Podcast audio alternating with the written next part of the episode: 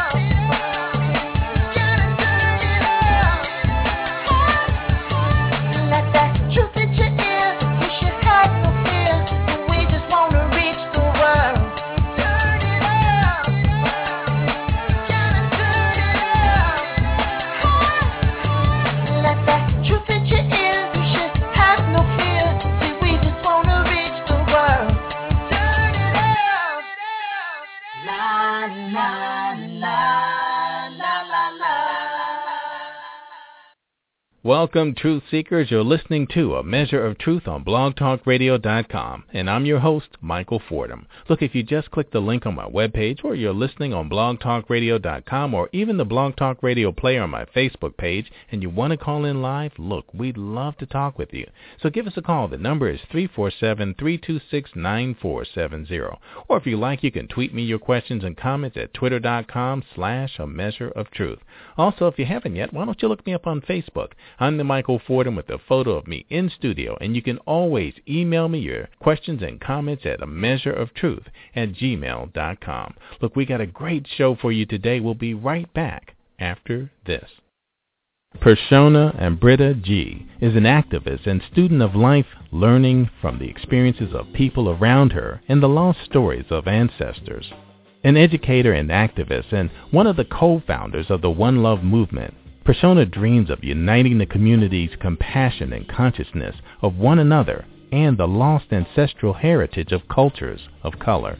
Determined to inspire the solidarity of the world around the earth and the indigenous people, fellow activists from D.C. and the West Coast who she still's connected with, siblings in the struggle, begin gravitating towards the same concept at the same time, adding their 2 cents and reflection on what should be included. This birthed the One Love Movement, which started as a bi-monthly community gathering or village circle with positive performances, short films, and forum on monthly divisive issues. And Flea Market to Love Homeschool Co-op, I Am Sun. Preshona continues to collaborate and build with, as she puts it, anyone who's trying to uplift the community, and continues to educate people on the indigenous methods and perspectives of cultures of color, methods, history, and perspective. Preshona Ambrita Ghose, welcome to A Measure of Truth. Thank you. Thank you for having me. Oh, well, thank you for joining us. I've been so looking forward to this conversation. Yes. We had a really good conversation over at Impact Hub. Yeah, you only have to say a little bit, and already people who are looking at my Facebook pages are like, wait a second, is that the same woman? So tell us a little bit about your background and get everyone straight. I moved to this country in 1987 to Baltimore, and moved from Baltimore to the West Coast. Spent a lot of time in the Bay, probably about 8 to 9 years out in the Bay Area, California. So East Side San Jose, East Oakland. I went to school out there, Santa Clara University, and pretty much I think going out to the West Coast, it really awakened me to things that I missed where I was growing up in Baltimore. And in Baltimore, we lived in a low-income community, sort of Section 8 community. And there were a lot of poor white families in there. So I didn't really see race, see color so much until I moved out to California. Because, growing up, it was either you had it, you didn't have it, the haves or the have-nots. When I went to Cali, I saw that same line but divided in color, and I started seeing in color, for the first time, and seeing my own, seeing the beauty of, color around me, and started, being led to, like, the histories and the stories of people of color and seeing how it was just almost wiped out, from history books, from people's understandings of what America is and what the world is. I was privileged, blessed to be able to go out to Central America, to El Salvador. That really, really woken my, my third eye, and helped me understand what politics really was, and seeing, what our government, what the American government was doing, over there, and that sort of led me to try to uncover what, the American government was doing all over the world, So, coming right back to within the states and, why there's so many discrepancies, with people of color and and everybody else. Because I think when I lived in the Bay, the main thing that I noticed was that, we had a lot of similarities in sharing poverty. But the one thing that we didn't, we didn't share with, poor white communities, it was a lot of people of color, kids, getting, trying to get to the bottom of that and then really kind of piecing together everything that I've learned sort of in my journey from, the amazing people I was blessed to meet, the knowledge they passed on to me, and that just sort of became the mission, the purpose, is to pass that knowledge on to especially the young folks, but to everybody, because knowledge is power. When you know, you can't not know. So that's sort of been my journey and my mission as I've evolved in this life. and so, what do you think the passion comes from? To just not just learn about this and understand it, but to do something about it. Tell us a little bit about your upbringing and some of the cultural standards that you had being raised as a young lady from Bengali. Yeah, from Bengal. Bengal. I'm sorry. Yeah, no problem. I'd say that it's interesting.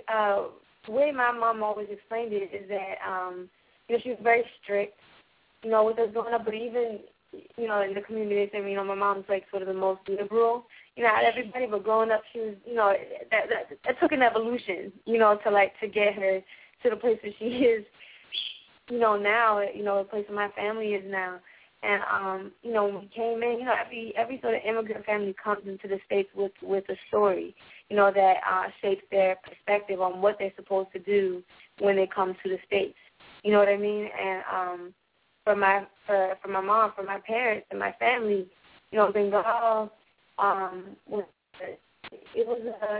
could be a very rough place, with the British sort of divide and rule and, the riots that ensued, between Muslim and Hindu, communities, and sort of the race to compete with, with colonizers, with like the rest of the countries of the world, after colonization. So, I'm trying to get brain drained, to the Western countries. So it was highly competitive, academically highly competitive, and it's like if people weren't connected to, ways to sort of progress academically, then, they fell, a lot of times they fell to other options. you know, so my mom always told a story of, you know, somebody who graduated like second or third, I believe it was third in her class, and, you know, couldn't make it out there, you know, and, you know, just her only option was getting married off, you know, so it's just like, so that's the sort of stories that we, you know, we had raising us.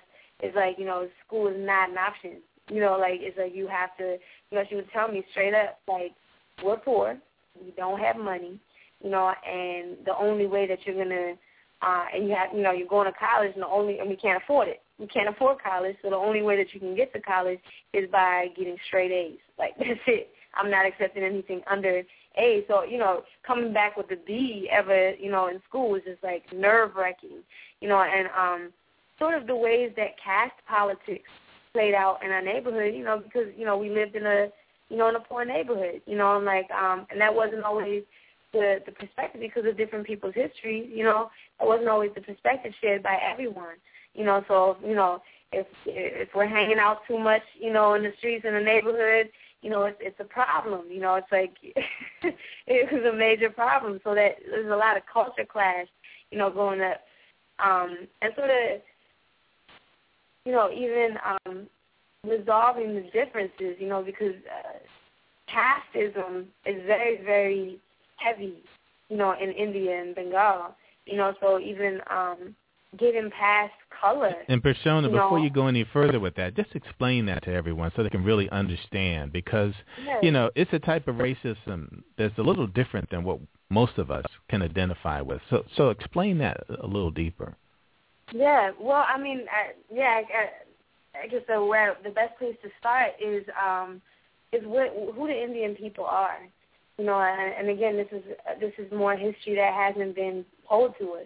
You know, so the Indian people, you know, started with Dravidian roots. You know, so which is a direct line from Africa. So what's told is that you know there were explorers, you know, from Africa that came and sort of landed in the southern tip of India and sort of migrated up and you know inspired this the civilization. You know, so.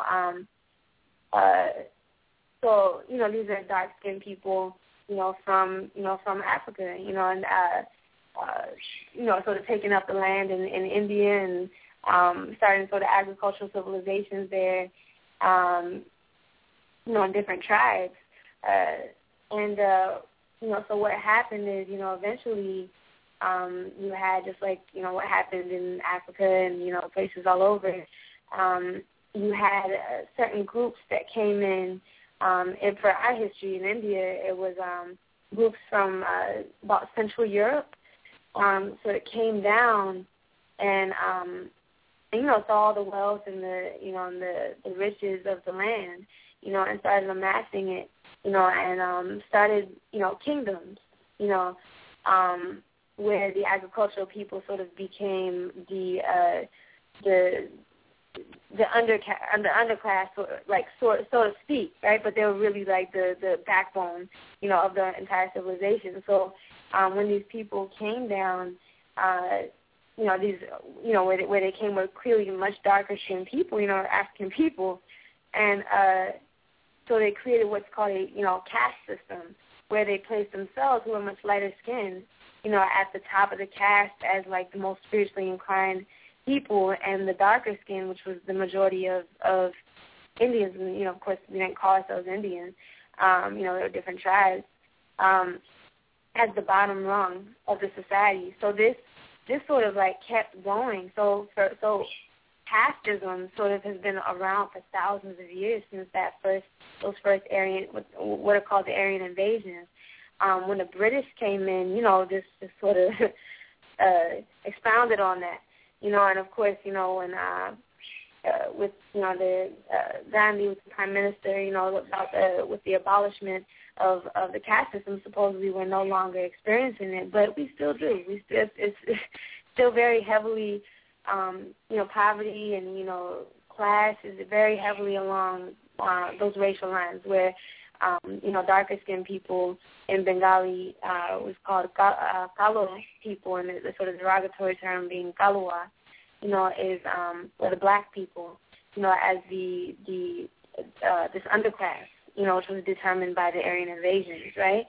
And, you know, so that sort of, that sense of casteism, you know, has been around for thousands of years. So it's you know, you turn on the TV now and you'll see face bleach commercials, and, you know, Bollywood, if you turn on Bollywood, you see just light-skinned, you know, Indian actresses who, you know, have very strong European, Eurocentric features, you know, so it's very heavy. It's very heavy.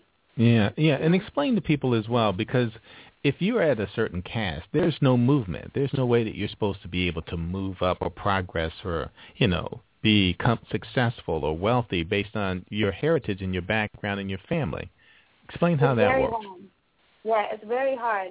Now, I'll tell you, I met, and there's been different avenues that they're allowed, you know, like our beautiful dark-skinned, you know, people who are really the closest to our, you know, our indigenous ancestors to you know, come up and be able to claim their birthright to, you know, to success, you know.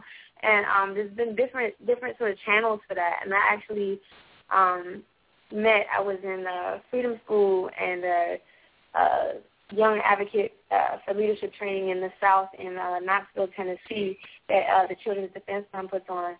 And, you know, we were in the classroom. We just got through this whole conversation about, you know, the African presence all over the world, in India and the Americas.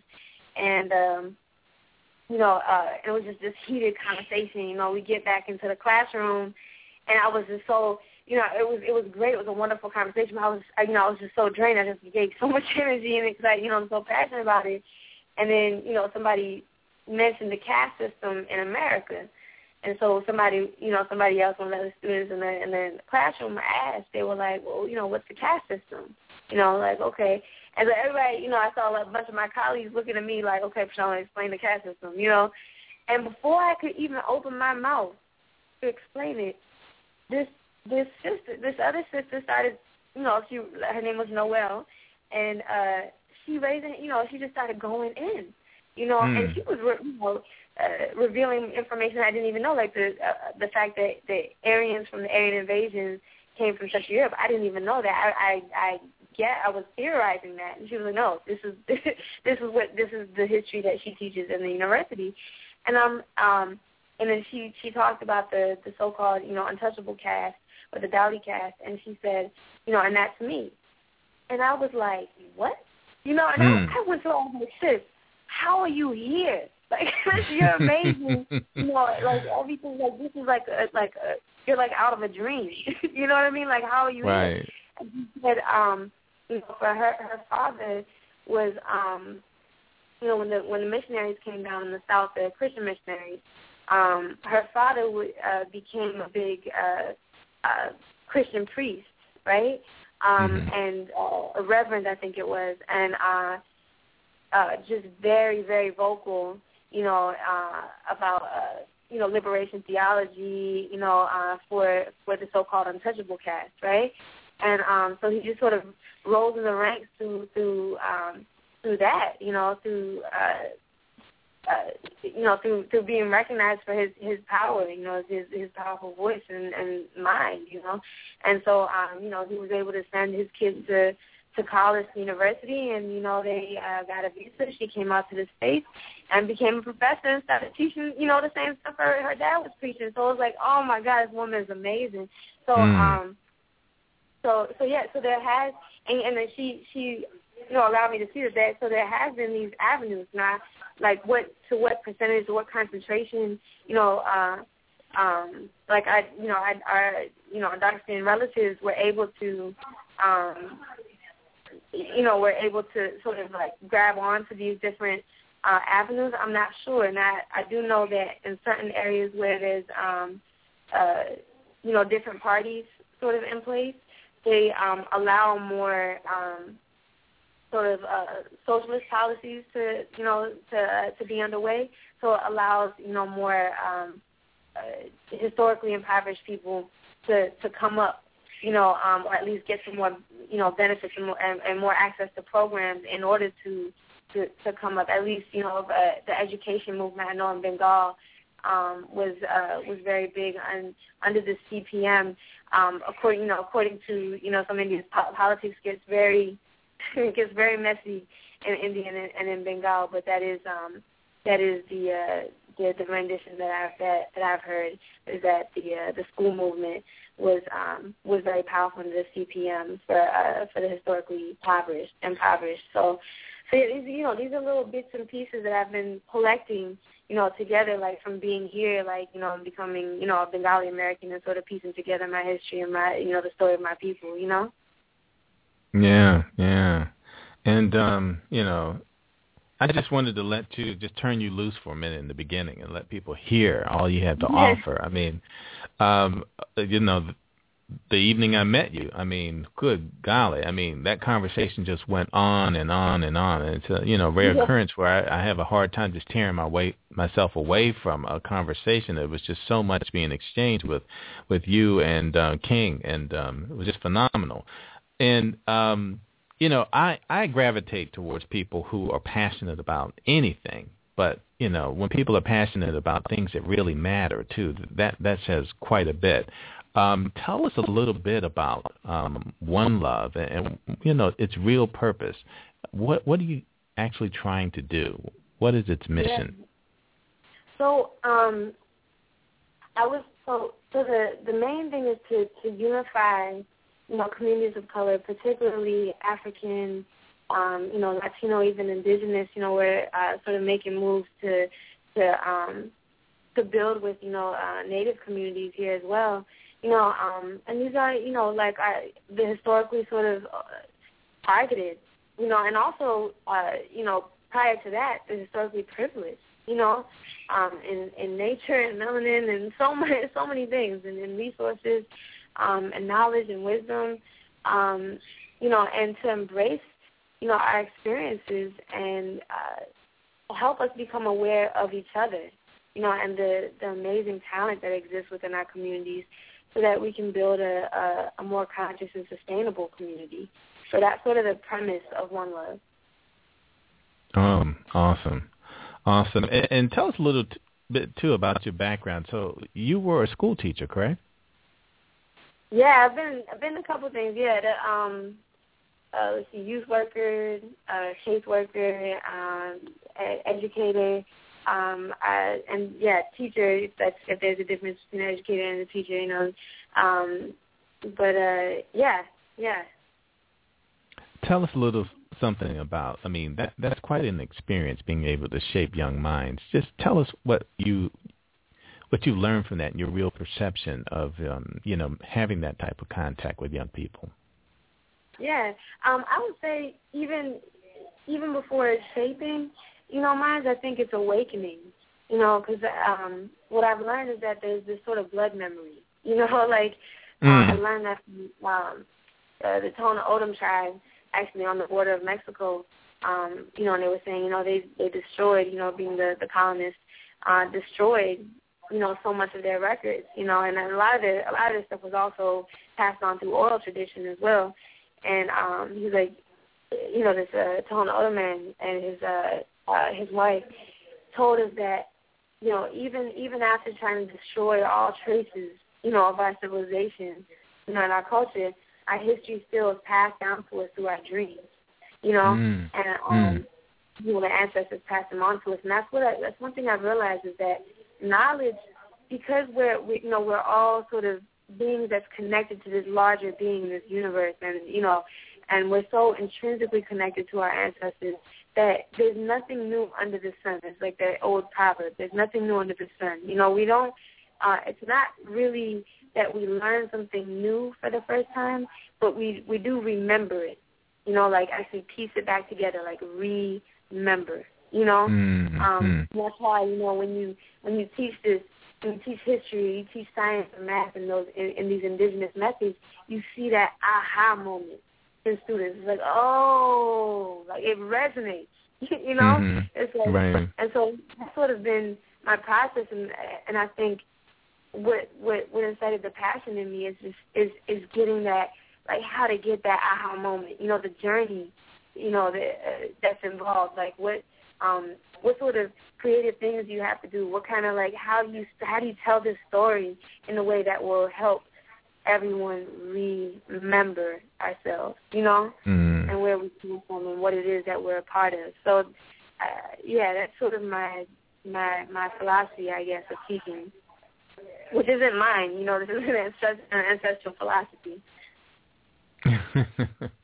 All right, you wouldn't take credit for it, huh? No, not at all. Oh, man. You know, Preshona, I forgot to ask you before we started the show, but you were going to share with us some poetry as well. I just want to make sure that when we're ready, you're ready for that. Oh, Lord. Okay. So I'm going to give you a minute to do some rummaging while you're, go ahead. And we've got plenty of time, but I just wanted to throw that back in there because when you were speaking just now, you had a flow to your story and to what you were speaking, and it just made me think of that. Yeah. So just tell us a little bit about you have an up-and-coming event, too, and I want you to explain what that's about and, what the people that are involved who's helped you with this process and putting on this event as well. Just tell us a little bit about it.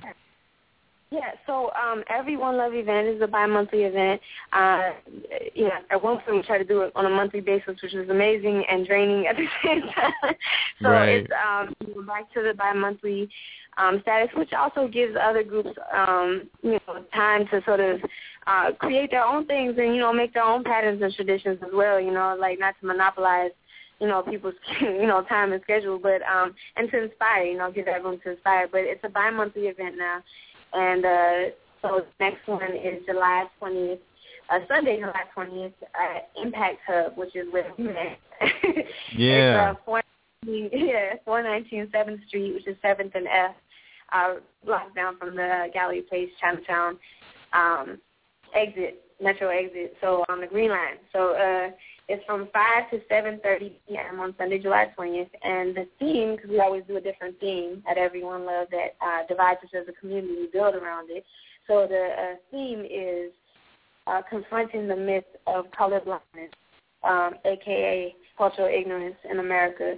So as we, as we do with every One Love, with every theme, we have we have our flea market to, sort of make everyone aware of our local vendors and support our local economy. We have a healer coming in, Baba Tunde, and his team of healers will be coming in this month to introduce us to sound healing and different avenues of healing. In the past we've had yoga, qigong, whole line of amazing healers. So Baba Tunde will be healing us this month. And we have a short film and forum, and this month we're actually doing some guerrilla theater to expose the issue of colorblindness. And wow. Of course, we have performances, amazing performances with DJ. For your theater, when I was there, you were actually casting some folks for that theater. Yeah. So did you get everyone you needed? Nope, we're still looking. Right. So it's a multicultural cast, in every sense of the word, not like the, predominantly white and then some, cultures of color, like an actual multicultural cast. So that, of actors and activists who are not afraid to embrace, to address the issue of colorblindness or the myth of colorblindness. So it gets racy because it's guerrilla theater. This is, for me, inspired by Luis Valdez and the Chicano theater movement. So if anybody's, familiar, and if not, definitely check him out because he's amazing and the people of the guerrilla theater movement was amazing. It sort of takes after that. So, it's very racy, very in-your-face sort of rendition of life in America as far as color and race is concerned. Yeah, and just to let people know ahead of time, can they bring kids? They can. This is a family event. It is a family event. Okay. If we ever deal with a topic that's sort of mature, we let families know. We did one month we did historical violence, historical trauma, and how it shows up in our relationships. So because we're dealing with relationships, adult relationships, we let parents know that, you know, it's going to be a little bit more mature. We always try to keep it clean and keep content, you know, as, you know, like whole for families as possible. But, you know, some of the topics are very heavy, you know, so in case, you know, we get a little heavier, we always, you know, let parents know. So, you know, and the families that have been coming through the One Love, you know, are pretty familiar with how we get down, you know, so we definitely always try to go past the surface. So it gets, you know, get into it. We get into it, but at the same time we have, you know, it's clean, you know, it's for the entire family. You know, we have a children's corner, we have the performances, we have a DJ. So, it is for the whole family, you know, for the conscious families and for those who are trying to, you know, evolve and grow and, you know, the other like-minded people, you know. And while you're still talking about that, go ahead and give the website again. And we're going to talk a little bit about the Impact Hub right after that. But go ahead and tell them exactly how they can follow you as well as get more information on One Love. Yeah, so the website is oneloveis2change.com. Again, it's One Love is true, not false, but true, is truechange.com. And it's all spelled out. So you can also check us out on our Facebook like page, which is facebook.com/OneLoveIsTrueChange. And if you check out the website and just hit on contactable, all of our contact information is on it. So phone number, email, Twitter, you know, Facebook, everything, the whole nine. Oh, awesome. And so tell us, how did you find out? Because that was my first visit to the Impact Hub, and I just thought it was awesome. I was just blown away by the whole concept. You know, it felt like home as soon as I walked through the door and took a look around. It was just awesome. So just tell us a little bit about the Impact Hub, how you found it, as well as, you know, some of the goings-on there. Yeah. Impact Hub actually... We went to, so I was just finishing up grad school, which was happening in May, and I was, you know, just kind of getting through that and, you know, getting out of my cave. And a friend of mine, an actress, Andrea DeModio, she told me about an event that was going on, you know, at this place at Impact Hub. Also, another friend of mine, Kenny Nero, also told me about the same event. You know, so it was about sort of building sustainable communities within, you know, communities of color, particularly, you know, building the Black sustainable agriculture movement. So it was a great topic that, you know, I'm very into. So I was like, okay, all right, I got to go. So I went, and that's how I got exposed to the place for the first time. And, you know, linked up with Allison and I was Impact Hub, and, you know, we just started building. And so now we're going to be doing a lot of our events and our People's University workshops for One Love at Impact Hub. It's a great place. Impact Hub, it's like sort of a nonprofit startup hub, and they have locations all over the world. So, you know, you can start a membership there, and pretty much if you move around a lot, you know, you go into different cities, you can always see if there's an Impact Hub there, so you can meet other, you know, like-minded people and, you know, activists and content artists, you know, over there as well. So, it's a great space. Actually, prior to Impact Hub, we were doing it at an extremely amazing place as well, Soul 57, which was an initiative by Baba Omawale Sia, an amazing place. He put his heart and soul into over in Trinidad and Northeast D.C. And but, you know, unfortunately it got gentrified. So, you know, they built the condo, they kicked them out, you know, over there. So we've been trying to reach out as a community, trying to get that spot again. Soul 57 was amazing. It was a huge facility. You know, Omawale put his, you know, like art and, you know, Black art and African art and, you know, just the energy that was in it. You know, he was having a juice bar there, and he just really put his heart and soul into it. And we lost it last November, December around. So One Love started moving around, you know, throughout the community. So, you know, we did it at Howard University one month. We did it at We did it at Bloom Bar another month, which is also another amazing place that John Chambers started, for the same purpose, the same movement. So, and that's in Northwest and Columbia Heights. So, and then, we discovered Impact Hub, and, we're going to start doing some stuff over at Impact Hub. So, yeah, that's our story. Yeah, and that's just such a good space, too, because of its locations. It's right down below Chinatown, very central to the subway, and it's just a great spot, and the space itself just blew me away. It just had a great vibe, great energy there, and I'm just really looking forward to, planting my feet down there and getting some things done and hosting some events and things like that. So King and I were very excited, and we were so impressed with it. And we were, of course, very impressed with meeting you as well. I'm going to take a quick break just to give you a minute to get things together for your poetry, and I can give you about 2 minutes. Will that be enough? That's fine. Okay. All right. So I'm just going to go ahead and do a quick little promo. It takes about 2 minutes, and we'll come back, and then we'll talk a little bit and then give you a chance to get into this poetry. Sounds good. Thank you. Social Digital Media Incorporated is a 501c3 not-for-profit member-supported digital multimedia production. Social Digital Media Incorporated is a 501c3 not-for-profit member-supported digital multimedia production facility structured to serve the public and independent producers of digital media, primarily for the web. Social Digital Media Incorporated offers state-of-the-art member-funded digital recording studios to allow its members to create portable, professional-quality digital video and audio productions that can easily be rebroadcast using any number of the hundreds of web syndication services currently available. In a nutshell, it's public broadcasting for today's generation.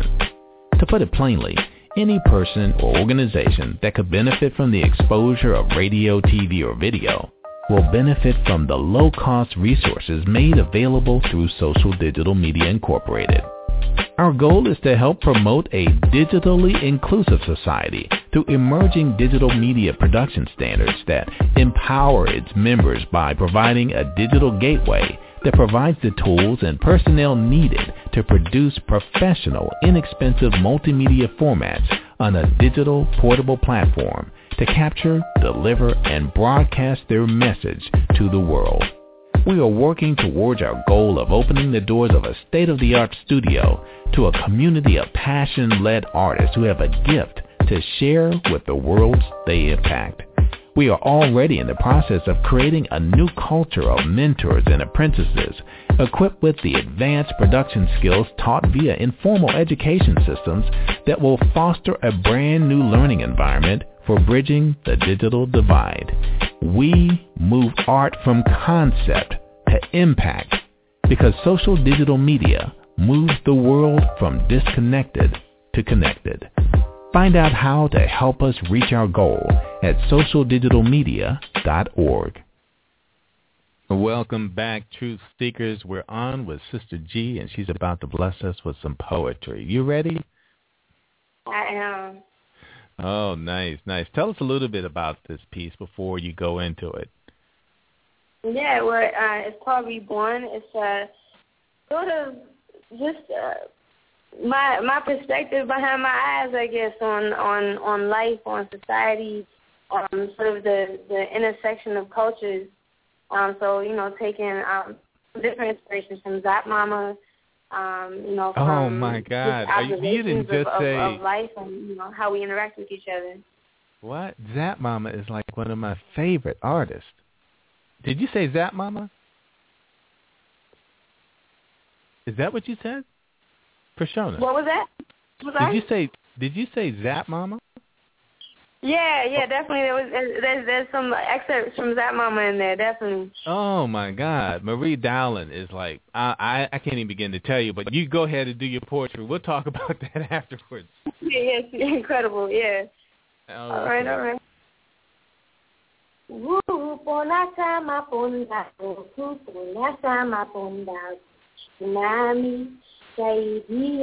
nami sayedia batayi batado batado batado. But 1 year before I walked this earth as spider, I was left alone for weird reasons, or picked up and relocated to now being crushed on sight. But you remember the short enough. Tsunami, Saidida, Tsunami, Saidida. Now that I'm a human, I get to ask you. Batayi, batado, batado, batado.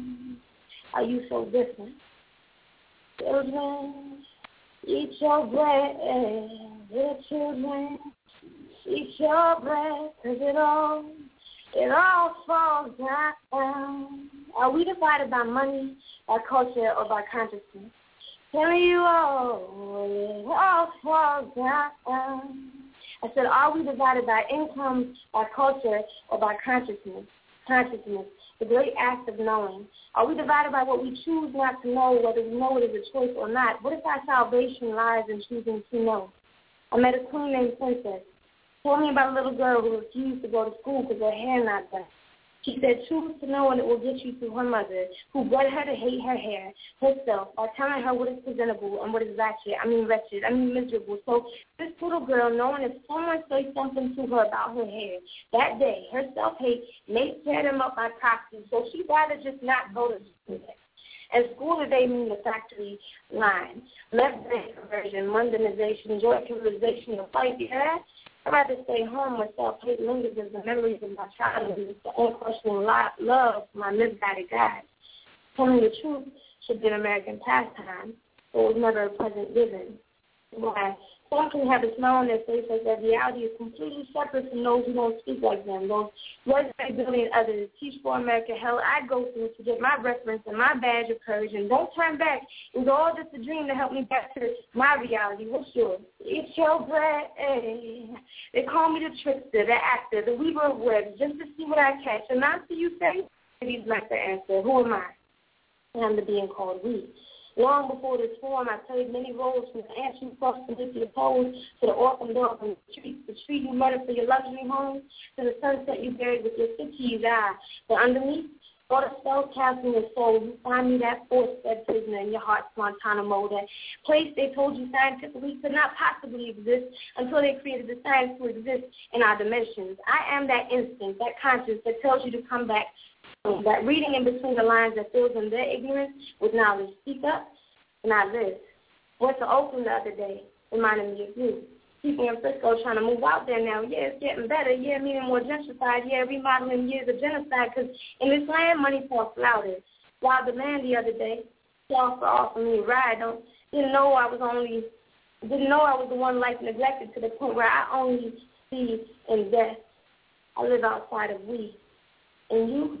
With silence molesters, silent colonizers, sociopaths with wordplay quality in your flesh. I see the child that screams. He hears voices. I ask him which ones he listens to. He said the angel. I said, then you're doing better than the rest of us. The angel called we. Wake up. Wow.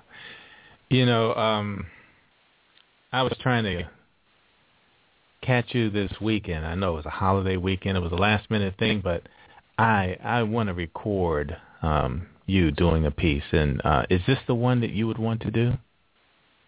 Yeah, it's fine. This is from a feature that I just did, Sweet Naturals, Rob Brown's Lowest for Foods. Yeah, we could do anything that you like, anything that the people want.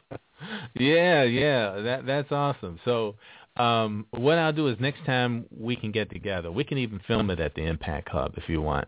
We can, and I'll give that to you so you can post it on YouTube. I'll post it on YouTube. I'll post it on my website as well. And that's just awesome. And I'm excited to see you actually deliver. As well as hearing you do your poetry, and you got quite a few talents. I didn't know you could sing as well. So I was good for that. Little dabble. I have an amazing teacher. So Yeah. So, that's really good stuff. So, what's next for you? I mean, it looks to me like you guys you're ready to, take this thing to another level. You said recently you've had some changes. You're not, you're sort of doing what you're doing now full time as opposed to what you were sharing it with previously with another line of work that you had. Yeah. I mean, I love all the work that I do, or else I wouldn't be doing it. But just realizing that this vision, for the movement, for One Love, is it's 9 to 5, or 9 to 9, But I have to learn balance, so I'm gonna keep it 9 to 5. It takes up a lot of time, and before I was doing. My 9 to 5, which was amazing, teaching the babies or, working with, some amazing young people, who were, in the process of realizing their amazement, So I love my job. It was just that, this work, which is what I want to impart on my babies and on my young people and, on the families that I've been blessed to meet. It takes a long time takes a lot of time to chisel. So I realized, Okay, what? Maybe this is the time. Like, I take my blessings, to heart and just work with that and be able to, start building these pyramids, Yeah. Wow, that's great. It's always really. It's revealing at the same time. It's an awarding situation where I can meet someone who is so conscious of society and the need to put positive back in where there's so much negative that's stripping away our humanity. And that's what you imparted on me in a very brief conversation. And I was so impressed. I was already thinking to myself, I think I even said it that night, that needed to have you on the show, wanted to figure out a way that we could partner as well as help you to get more of your message out there. So I look forward to that as well. But, if there's ever anything that we can do on this end to help out, and I'm going to start by, like I said, we'll want to do some videos, and maybe we can help you with some events as well. But we are definitely looking to give more momentum to what you're doing. Well, I appreciate that. And, and the same goes for you guys. You guys are doing amazing work as well, and that's what this movement is all about is, building each other, helping us. Elevate one another, so definitely I'm looking forward to it. Yeah, wow. And, our time is almost up already. Can you believe it? I know, right? 40 minutes has just gone by just like that. But I really want to thank you, and I look forward to, having you on the show again, and maybe even having on maybe your co-founder and some other people that are like-minded like yourself, and having some discussions about some things that are important to everyone who cares about anything, to tell you the truth, because that's how broad it is. It covers it all. So, I mean, just in that one conversation we had, I was so blown away. I really just couldn't get it out of my head the whole way home because we discussed so many things. And, it was just... No holds barred, and it reminded me of this like indigenous, like how conversations used to be, and still are in some parts of the world where, we embrace that spirit of wisdom and and supporting one another, and it was so beautiful. I wasn't expecting all that to happen, that evening, but that's sort of the beautiful thing about a space like that, is, meeting amazing people like you guys, So yeah, definitely, it was a blessing. Oh, okay, well. And let's talk tomorrow and pin down that day and that date that we could do this, because I will be at the Impact Hub later this week as well.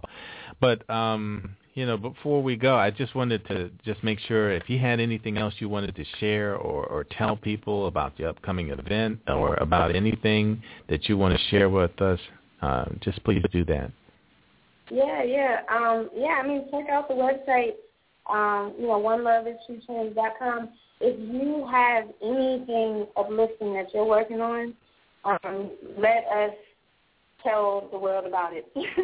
So, I mean, that's, if you check out the website, you'll see as far as anything, events, media, workshops, whatever it is that you're working on, if it's about uplifting, us, communities of color and, the community at large because, we're all centered around one another, So let me know, check out the website, go into the contact information and hit me up via email, via Facebook, Twitter, phone, what have you, and let's build.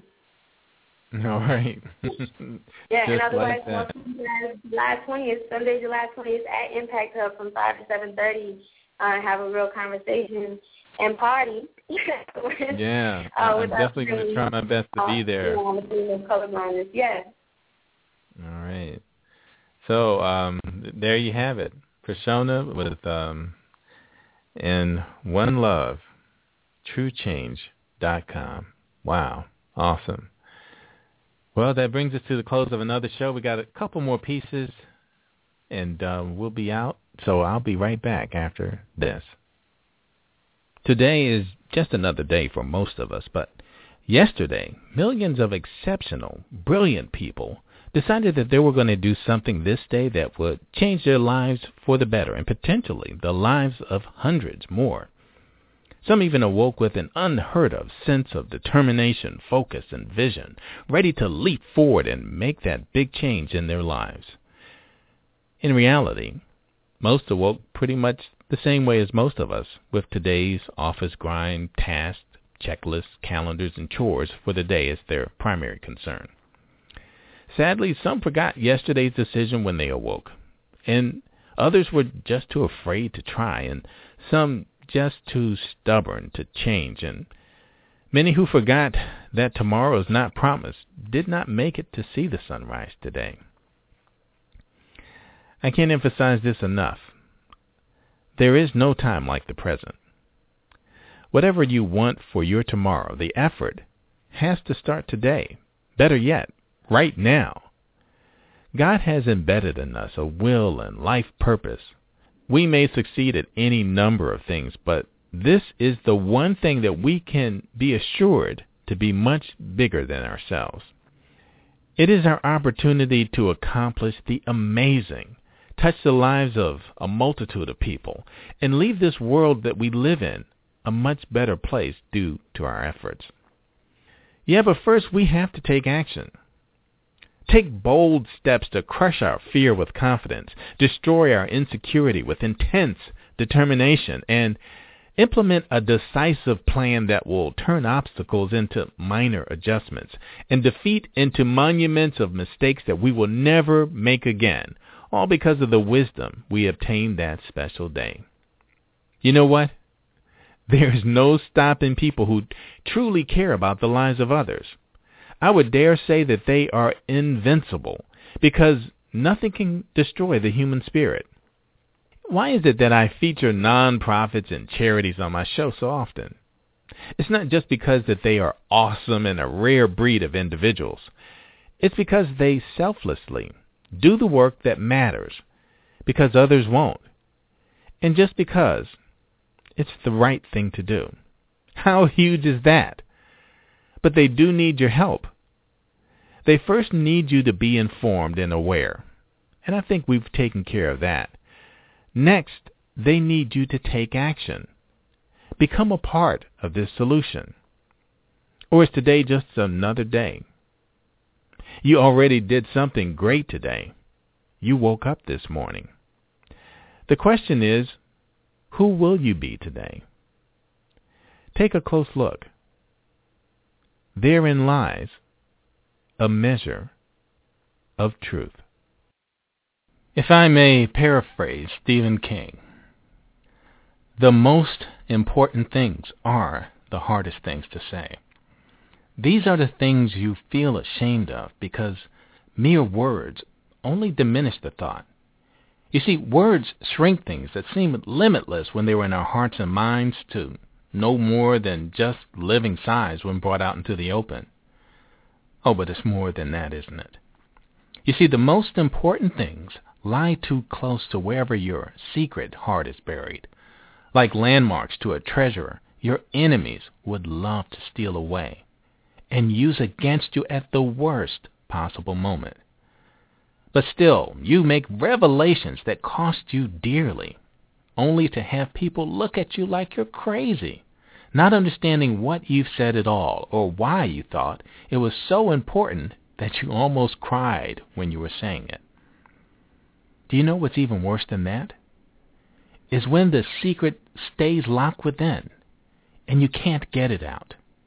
Not for want of the courage to talk about it, but for want of someone who will just listen. Just listen. As someone who spends a great deal of time searching for the truth, the lesson that I've learned from this quote is, if you want the truth, you have to be prepared to release all judgment and be open enough to hear and accept the truth, in whatever form it might take. Judgment alters the truth by changing how it's told or presented. Not accepting the truth stops the bearer from sharing the truth. Ignoring the truth kills ambition and is a recipe for disaster and makes success impossible. We all over the years have learned to guard ourselves against deception, but I've also come to realize that in most cases, you don't even have to discover or discern the truth. You just have to let it be and see it for what it is. Maybe you have a story too. It doesn't have to be just like the one we've heard. Hey, I just want to let you know I'm here and I'm willing to listen. All I ask from you is a measure of truth. My friends, we should not all try to become teachers. In fact, teachers will be judged more strictly than others. All of us do many wrong things, but if you can control your tongue, you are mature and able to control your whole body. By putting a bit into the mouth of a horse, we can turn the horse different directions. It takes strong winds to move a large sailing ship, but the captain uses only a small rudder to make it go in any direction. Our tongues are small too, and yet they brag about big things. It takes only a spark to start a forest fire. The tongue is like a spark. It is an evil power that dirties the rest of the body and sets a person's entire life on fire with flames that come from hell itself. All kinds of animals, birds, reptiles, and sea creatures can be tamed and have been tamed, but our tongues get out of control. They are restless and evil and always spreading deadly poison. My dear friends, with our tongues we speak both praises and curses. We praise our Lord and Father, and we curse people who were created to be like God. And this isn't right. Can clean and dirty water both flow from the same spring? Can a fig tree produce olives or a grapevine produce figs? Does fresh water come from a well full of salt water? Are any of you wise or sensible? Then show it by living right and by being humble and wise in everything you do. But if your heart is full of bitter jealousy and selfishness, don't brag or lie to cover up the truth. That kind of wisdom doesn't come from above. It is earthly and selfish and comes from the devil himself. Whenever people are jealous or selfish, they cause trouble and do all sorts of cruel things. But the wisdom that comes from above leads us to be pure, friendly, gentle, sensible, kind, helpful, genuine, and sincere. When peacemakers plant seeds of peace, they will harvest justice. Wisdom from the Apostles from James 3. And without compromise, a measure of truth. Well, that brings us to the end of another great show. Special thanks to our producer, Donna Hardiman, and our associate producer, Dante Holton. I'm Michael Fordham, and you've been listening to A Measure of Truth on blogtalkradio.com. Before you go, here's a little something to take with you. Ask God for wisdom daily, but Know that your lesson can come from anybody or any situation, good or bad, friend or foe. Watch your thoughts. They become words. And watch your words. They become actions. And watch your actions. They become habits. And watch your habits. They become your character. And watch your character. It becomes your destiny. Until we meet again, take care of what becomes of you.